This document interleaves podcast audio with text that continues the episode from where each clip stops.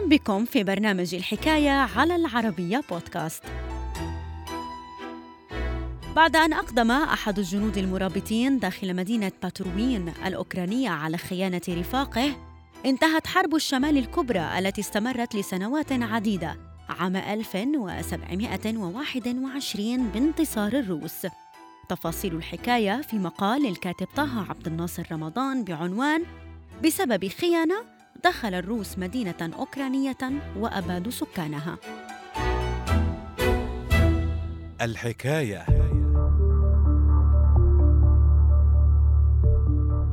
مطلع القرن الثامن عشر غاصت مناطق أوروبا الشرقية والوسطى في أهوال حرب الشمال الكبرى التي وضعت الإمبراطورية الروسية عقب إصلاحات القيصر بطرس الأكبر وجها لوجه مع إمبراطورية السويد وفي خضم هذه الحرب التي استمرت لسنوات عديدة وانتهت عام 1721 بانتصار الروس تمكن القيصر بطرس الأكبر من السيطرة على مناطق هامة من بحر البلطيق جاعلا بذلك من الإمبراطورية الروسية قوة عسكرية جديدة وفاعلة على الساحة الأوروبية.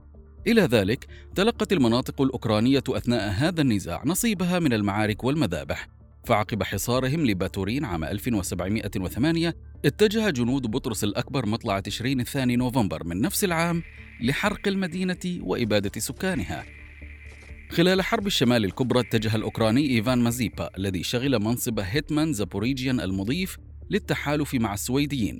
فبعد أن لاحظ تقدم الملك السويدي شارل الثاني عشر وانتصاراته العسكرية ضد الروس آمن إيفان مازيبا بإمكانية حصوله على امتيازات قد تساعده في إحكام قبضته على الأراضي الأوكرانية في حال انتصار السويديين وهزيمة الروس.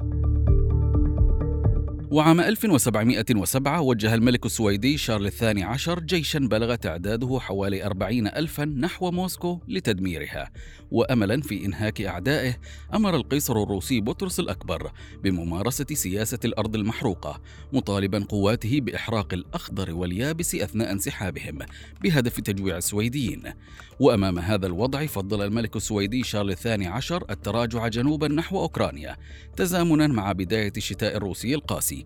لينتقل بذلك نحو مدينة باتورين التي وفرت الغذاء والراحة لقواته المنهكة.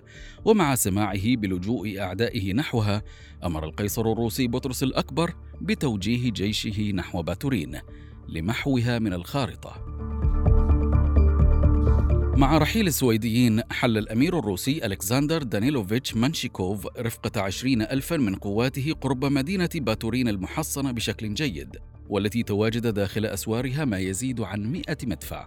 ومع فشل الجهود الدبلوماسية حاول منشيكوف مهاجمة باتورين التي تمكنت من صد القوات الروسية وأجبرتها على المرابطة خارج أسوارها. قبل بضعة أيام من عودة إيفان مازيبا إليها أقدم أحد الجنود المرابطين داخل باتورين على خيانة رفاقه حيث عمد الأخير لتسليم معلومات للقوات الروسية حول وجود ممر سري تحت الأرض يقودهم لداخل المدينة. ومع دخولهم لباتورين باشر الروس بمهاجمة السكان سواء كانوا جنودا أو مدنيين متسببين في مقتل ما يزيد عن عشرة آلاف شخص كان من ضمنهم عدد كبير من النساء والأطفال.